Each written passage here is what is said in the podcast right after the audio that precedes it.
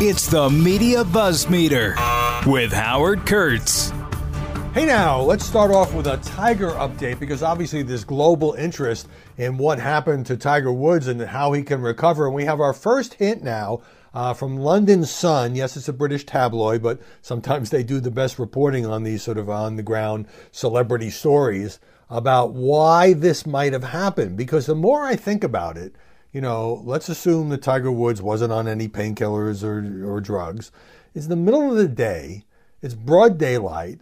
Uh, there's no other car involved. It's not raining. It's not snowing. And his car uh, smashes the median, f- crosses over uh, to the opposing lanes, and then flips over several times. And, you know, as everybody who looked at that car can recognize, he's lucky he was able to be extricated from that car. He's lucky he's still alive.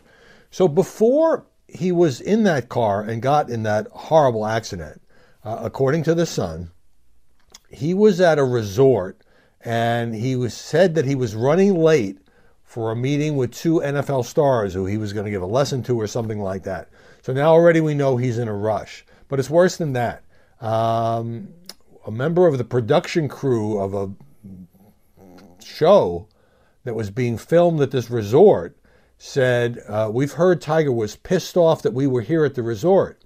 Apparently, he didn't know there was going to be a major show being made here this week. The show's called Grownish. Oh. Uh, and that so annoyed him and contributed him to being angry when he left. Now, uh, TMZ reported, quoting on the record, a member of the crew, Oliver Conte, saying a little bit after 6:40 a.m., our director has come in and he was like, you know what? I almost got in an accident with effing Tiger Woods. He almost hit me. Uh, one source said that Woods got in his car to get away, but he had to wait because another car was blocking him uh, while it was unloading, while the occupant was unloading luggage. Once the car moved, Woods took off fast. Okay, so he's running late. He's driving fast. He almost hits uh, a director's car that's in the hotel area. Um, and here's here's this source saying, telling the Sun, he really did nearly hit the director's car too when he left this morning, which shook us up because of Tiger crashing his car before, alluding to that accident that Tiger Woods had, uh, you know, m- many years ago when he was also injured. So um, it's just a couple of pieces of the puzzle. And look, I've said this yesterday. I'm a Tiger fan. I wish him well. I hope he has a speedy recovery. I'm sorry to see this happen to anybody, but it's impossible to look at the set of circumstances and not conclude, for whatever set of reasons, that Tiger Woods was driving recklessly. There is simply no other credible explanation. Now, how recklessly and what exactly happened and how fast he was going uh, all remains to be seen. Uh, New York Times reporting on the long surgery that he had uh, quotes one doctor as saying that such lower leg fractures uh, could on occasion bring massive disability and other grave consequences. A rough estimate, uh, says this doctor, is that there's a 70% chance of it healing completely, but there's also a chance that he might even have trouble walking normally, let alone be able to return to the professional golf circuit. So just a heartrending situation. Again, I have a lot of sympathy for Tiger and his family, but this may have been uh, um, something that he did to himself. Uh, there's no other way to put it. This is a real generational question, this next item. Have you heard of Fanne Foxe? Because if you're a certain age, if you were following uh, the news back in 1974, uh, I was uh, not in Washington at the time, but I was I knew what was going on. I was a, a graduate student actually. In 1974, there was a woman named Fanne Foxe. She was a stripper. Uh, her stripping name was the Argentine Firecracker. And the reason I'm telling you all this is that now, at the age of, I don't know, 80 something, Fanne Foxe, the Argentine Firecracker, has passed away. And the reason she has this small footnote of history is that she, being rather uh, drunk, I guess would be the technical term, uh, ended up staggering into the Washington Tidal Basin. It's a little area of water near the Jefferson Memorial. And she was out with uh, a guy who was a very powerful congressman at the time named Wilbur Mills. He was uh, the chairman of some really important committee. And the Washington Post uh, obituary really just captures it. This is what passed for a big sex scandal in 1974 at a time when many um, news organizations looked the other way, when congressmen were drunk, when congressmen were fooling around with aides, and all of that. So the Washington Post begins at about 2 a.m. on that day in 1974. U.S. Park Police pulled over a silver blue Lincoln Continental that had been swerving and speeding without headlights near the Jefferson Memorial. A female passenger in an evening gown ran from the car, climbed on the stone parapet along the tidal basin, and, acting on what she later described as a frantic impulse, leaped headfirst into the frigid, inky water. Her splashdown would ripple into one of the capital's most infamous sex scandals. Her real name is Annabelle Battistella. She was a striptease dancer with the stage name of Fanne Foxe. Um, and she used to wear the uh, tropical colored ostrich and pheasant feathers when she performed. And after a boozy party at the Silver Slipper Club where she performed, she got into a loud quarrel with her married lover, the aforementioned Congressman Wilbur Mills. And this was a huge scandal for Mills. I, I think he ended up getting reelected. He was 65 at the time, she was 38. Uh, he was the chairman of the House Ways and Means Committee. He was a man esteemed as a pillar of Bible Belt rectitude and respectability, but it turned out not so much. All right, little blast in the past there. Um, I've said before, uh, as more people have got arrested in the, uh, you know, much more serious, isn't that a great segue? Horrible, um, deadly riot at the Capitol this past January 6th. That some of them were really dumb because they would post video of themselves or otherwise, you know, tout their exploits on social media, and that led police to their doorstep. So here's a new example. A guy named Richard Michetti, uh, who was part of that mob that invaded the Capitol. Uh, he was on the steps of the Capitol, uh, taking a break from his writing to argue with his ex girlfriend over text. He sent her photos and videos of the mob and boasting how he had avoided tear gas. And then he said, you know, Donald Trump really won the election. It was fraud. And if you can't see the election was stolen, you're a moron. He wrote to his ex girlfriend, who the next day told the FBI that he had been at the Capitol. He ends up getting arrested. What, uh, speaking of morons, what a moronic move. Um, after Trump had called for rioters finally to go home, Michetti, who sent the women two videos, uh, said, This is tyranny. They told us uh, we rigged the election. There's nothing you can do about it. What do you think should be done? Okay, maybe she wasn't the person you should be sharing this with and calling her names. Just, just my observation. You might have a different view of it. All right. Uh, and as long as we're into, uh, as in the earlier item, uh, questions about drunk driving, we finally have the disposition of the case involving Bruce Springsteen. Now, I talked about this before, like what was going on. Bruce Springsteen in New Jersey, the Bruce, the boss, Bruce in home state of Jersey, was arrested and he was charged with drunk driving, but then it turned out he only had like a 0.2 on the breathalyzer test, which isn't even close to being considered legally drunk. So he had this hearing. The actual incident occurred back in November. And uh, officer observed him drinking alcohol in the Gateway National Recreation Area.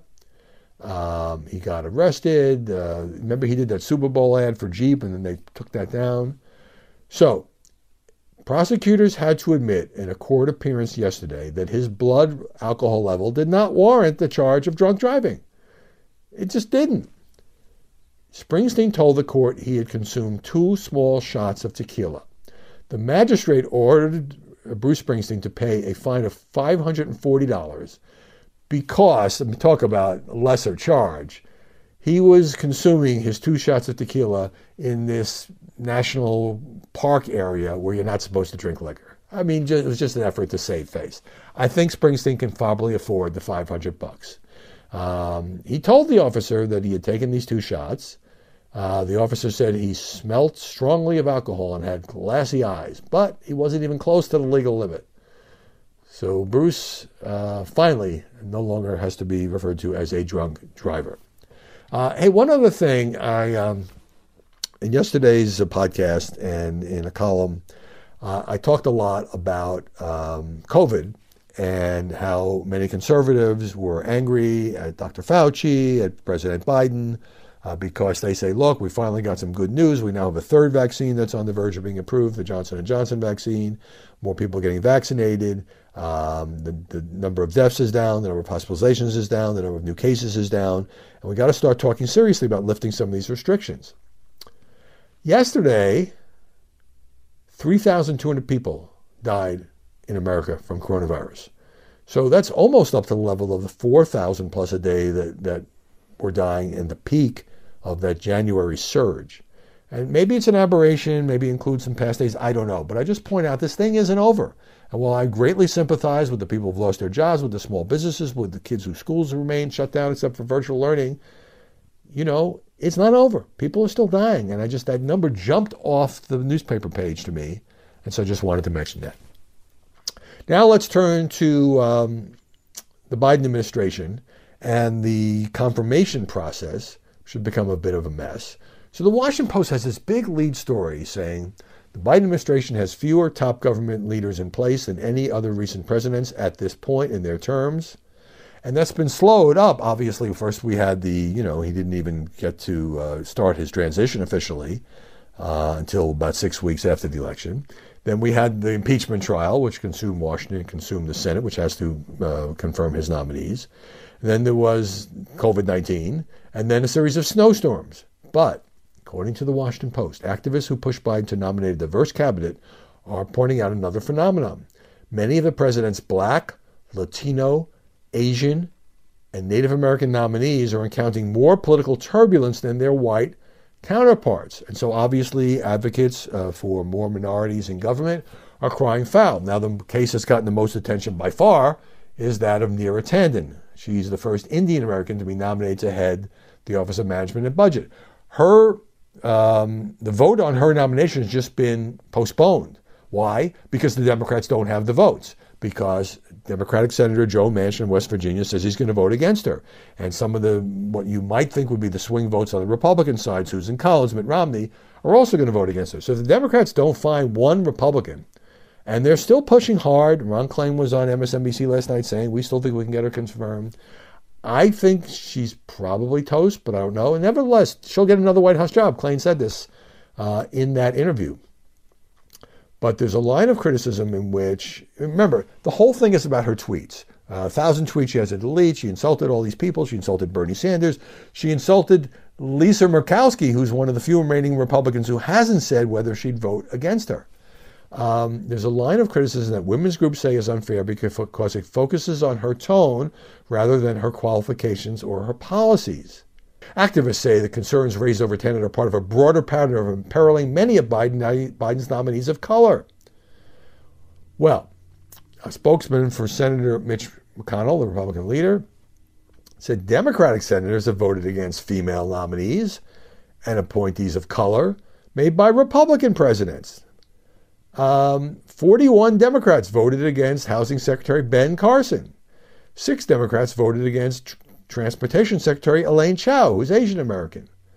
Um, and the guy who works for McConnell says that Republicans um, point out uh, that Biden's uh, two of Biden's black nominees, Defense Secretary Lloyd Austin and UN Ambassador Linda Thomas Greenfield, had support from both sides of the aisle, and that Alejandro Mayorkas, who's Latino, was confirmed as Homeland Security Secretary. So it's not down the line.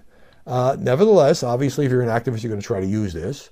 Also, questions were raised, including by Manchin, who now says he will vote for Congresswoman Deb Haaland, um, first Native American to be nominated to head the Interior Department. Republicans are calling her a radical.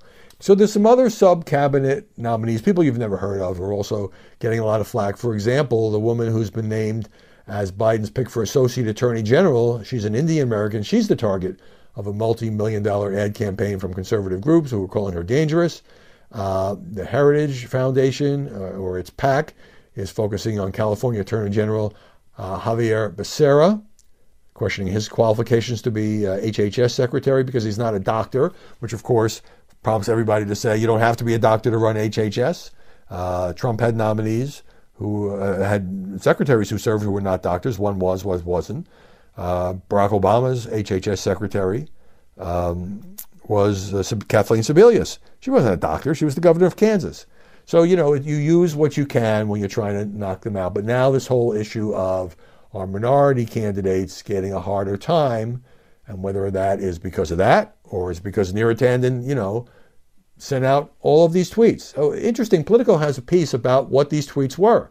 Back in 2016, Neera Tanden uh, uh, said, I'm willing to concede I should tweet less. But she didn't. Uh, over the past few years, says Politico, uh, Tanden tweeted that uh, a vampire has more heart than Ted Cruz. Okay, I think she lost his vote. Uh, she compared Mitch McConnell himself to Voldemort. She called Susan Collins criminally ignorant. I mean, this is some pretty heavy stuff. She went after Bernie Sanders, suggesting in one seat that Russia helped Sanders in the 2016 election.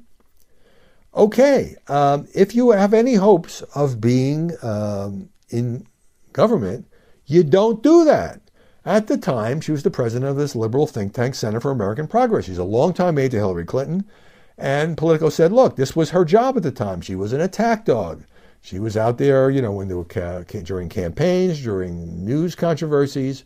Twitter was a natural ally in her work. Like Washington, it was a place where making all the right people mad could be an asset. Buzz says Politico. This is an interesting piece. Twitter has a, its own way of tempting you into provocative tweets and then turning on you especially when you make enough enemies from different points of view on the political spectrum, and they find a common moment for revenge. And it's true, you get payback. Don't go anywhere. More Buzzmeter coming your way in just a moment.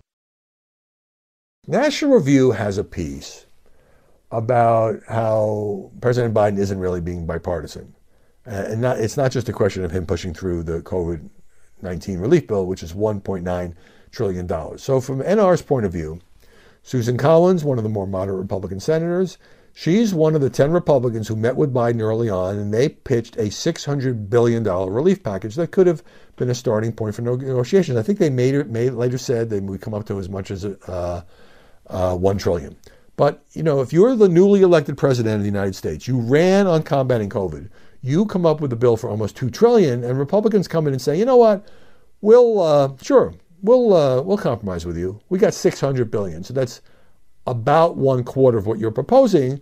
No president of either party, if especially if you've got the polls on your, his side, as this bill apparently does, even I saw a poll today, Politico Morning Consult, 60% of Republicans say they back this bill.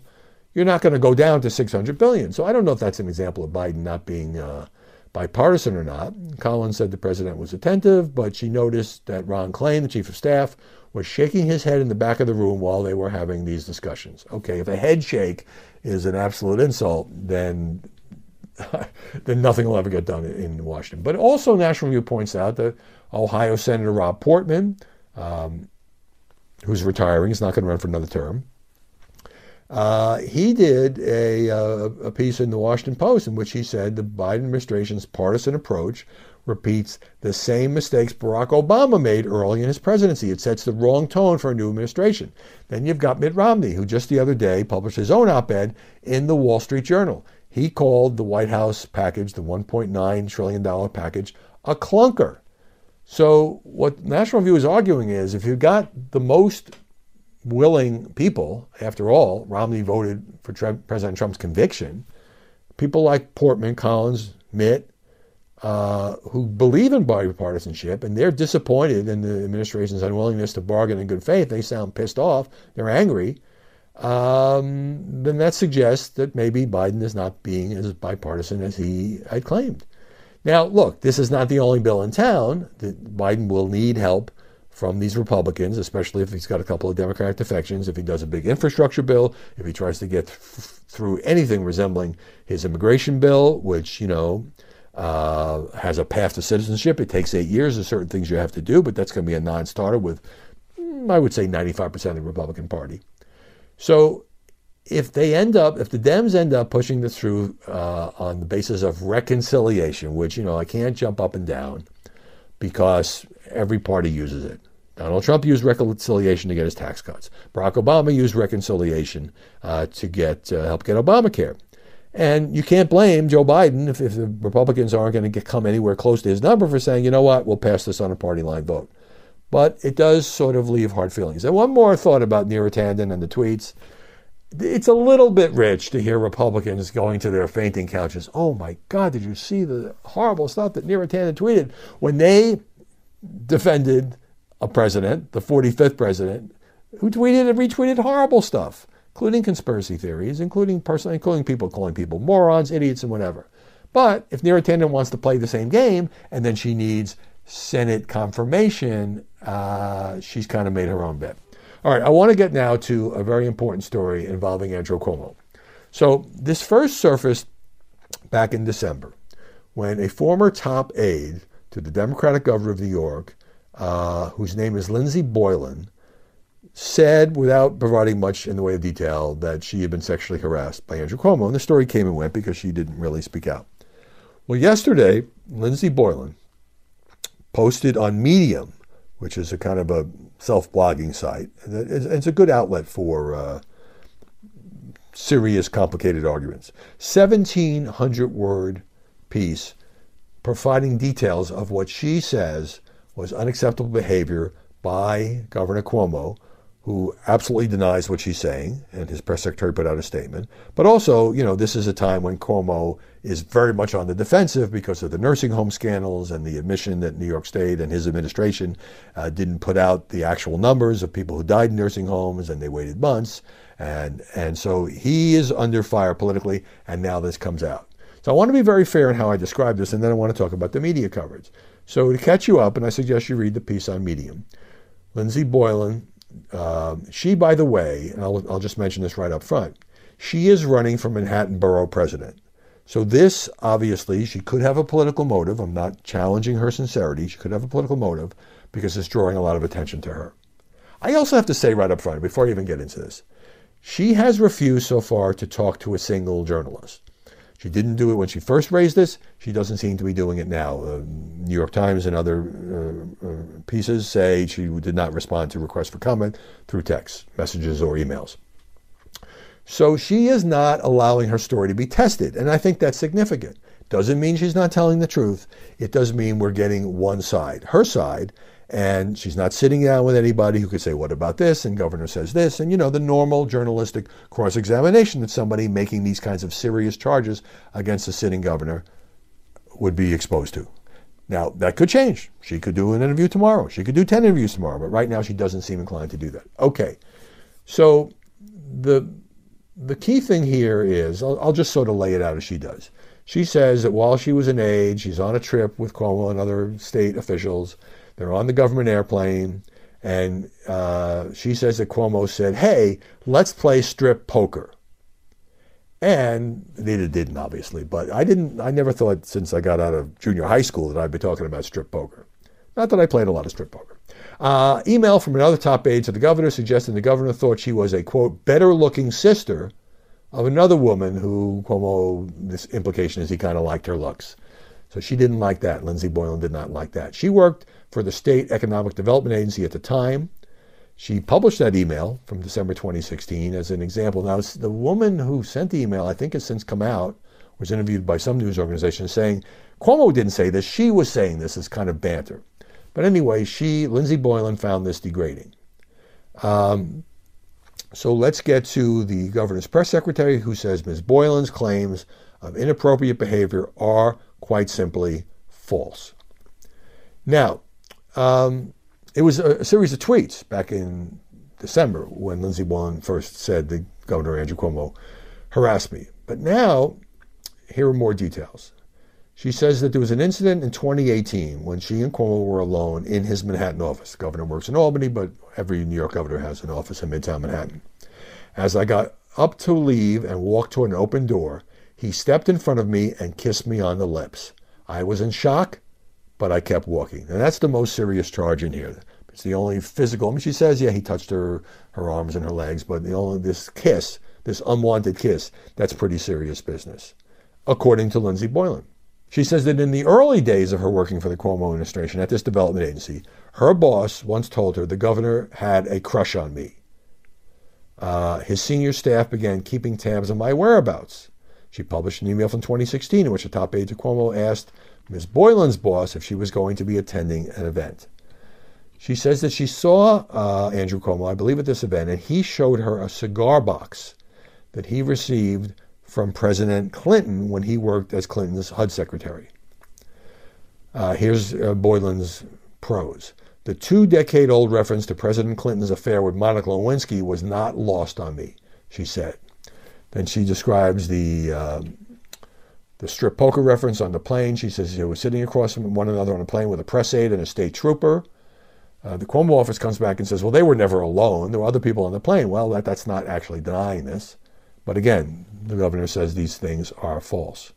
The governor was asked at a news conference after those tweets late last year. And this is what Andrew Cuomo said Look, I fought for and I believe a woman has a right to come forward and express her opinion and express issues and concerns that she has. But it's just not true. On Wednesday, the New York Times spoke to three people who worked in the governor's office during Boylan's time there. These people, speaking on condition of anonymity, said that while they could not corroborate her allegations, they concurred that the governor would sometimes make inappropriate remarks during work and comment on people's appearances. So you do have a situation where other people are saying, yeah, it was not, it was an inappropriate work environment, and obviously the tone is set at the top. A Democratic state senator, Andrea Stewart Cousins, said clearly there is no uh, place for this type of behavior in the workplace or anywhere else. Finally, uh, Boylan says that after that kiss incident, I was reprimanded and told to get in line by his top aides. I could no longer ignore it. And she says then that she quit. She wasn't fired. She doesn't say that he retaliated against her. She doesn't say that uh, she does say that it became more and more difficult for her to work there, and she resigned in 2018. Finally, Boylan says, telling my truth isn't about seeking revenge. I was proud to work in the Cuomo administration. For so long, I had looked up to the governor, but his abusive behavior needs to stop. Now we get into the media coverage, okay? I just read to you a lot of the New York Times story. Very complete story based on what the Times was able to find out. But if you look at the Times homepage today, it's way, way down with a single line headline and kind of like the in other news group of headlines. Uh, I think this might have been, I mean, it's the home state governor. I think this might have been played up more if it had been, I don't know, I mean, look at all the attention that Donald Trump got when women said, and there were a lot of them during the campaign and afterwards, some said sexual assault, he denied it. Some said sexual harassment, he denied it. Some said he just hit on them, he denied it. Okay, um, the Today Show this morning devoted four sentences to this story. Now, would that have happened if it was not the nation's leading Democratic governor? CBS this morning, to its credit, interviewed um, a Democratic state senator who was once a Cuomo aide. And this woman, uh, whose name is Biaggi, she's the granddaughter of an old time New York named Mario Biaggi. She couldn't corroborate what Boylan said, but she did say uh, that there was uh, a lot of inappropriate things were said and the work environment was not good. So CBS did its job. NBC, Today Show at least, kind of blew it off. New York Post, longtime critic of Andrew Cuomo, has a front page uh, headline saying, What a pig. And in an editorial, I guess it's a front page editorial, uh, Governor Cuomo has long portrayed himself as a model of propriety. But now a starkly different picture of him is emerging that of a bully, a liar, and it appears a sexual harasser. Um, this says that Cuomo, back when Brett Kavanaugh was being accused of, you know, 40 years earlier uh, sexual harassment by Christine Blasey Ford, that Cuomo said Kavanaugh should take a lie detector test. All right, Governor, take a lie detector test, says the New York Post. All the more reason to impeach.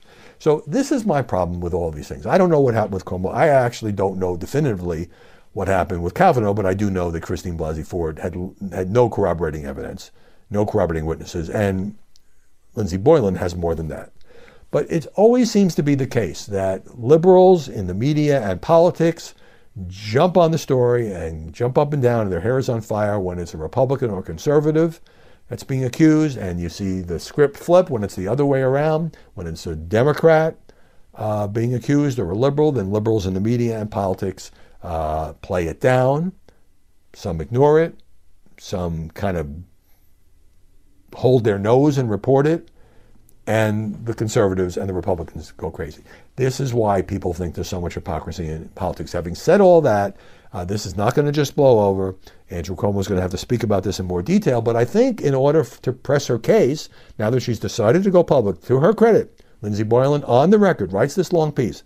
But since there's no lawsuit, there's no investigation at the time, the best way that she could press her case and make the American public believe her, at least New Yorkers, is that she ought to sit down with some journalists and she ought to take questions. And then we'll have a better picture of what's going on. Thank you all for listening, folks. Stay safe out there. I'll just remind you that you can subscribe on Apple iTunes or on your Amazon device, Google Podcast, Amazon Music, you name it. We'll see you tomorrow with more BuzzMeter.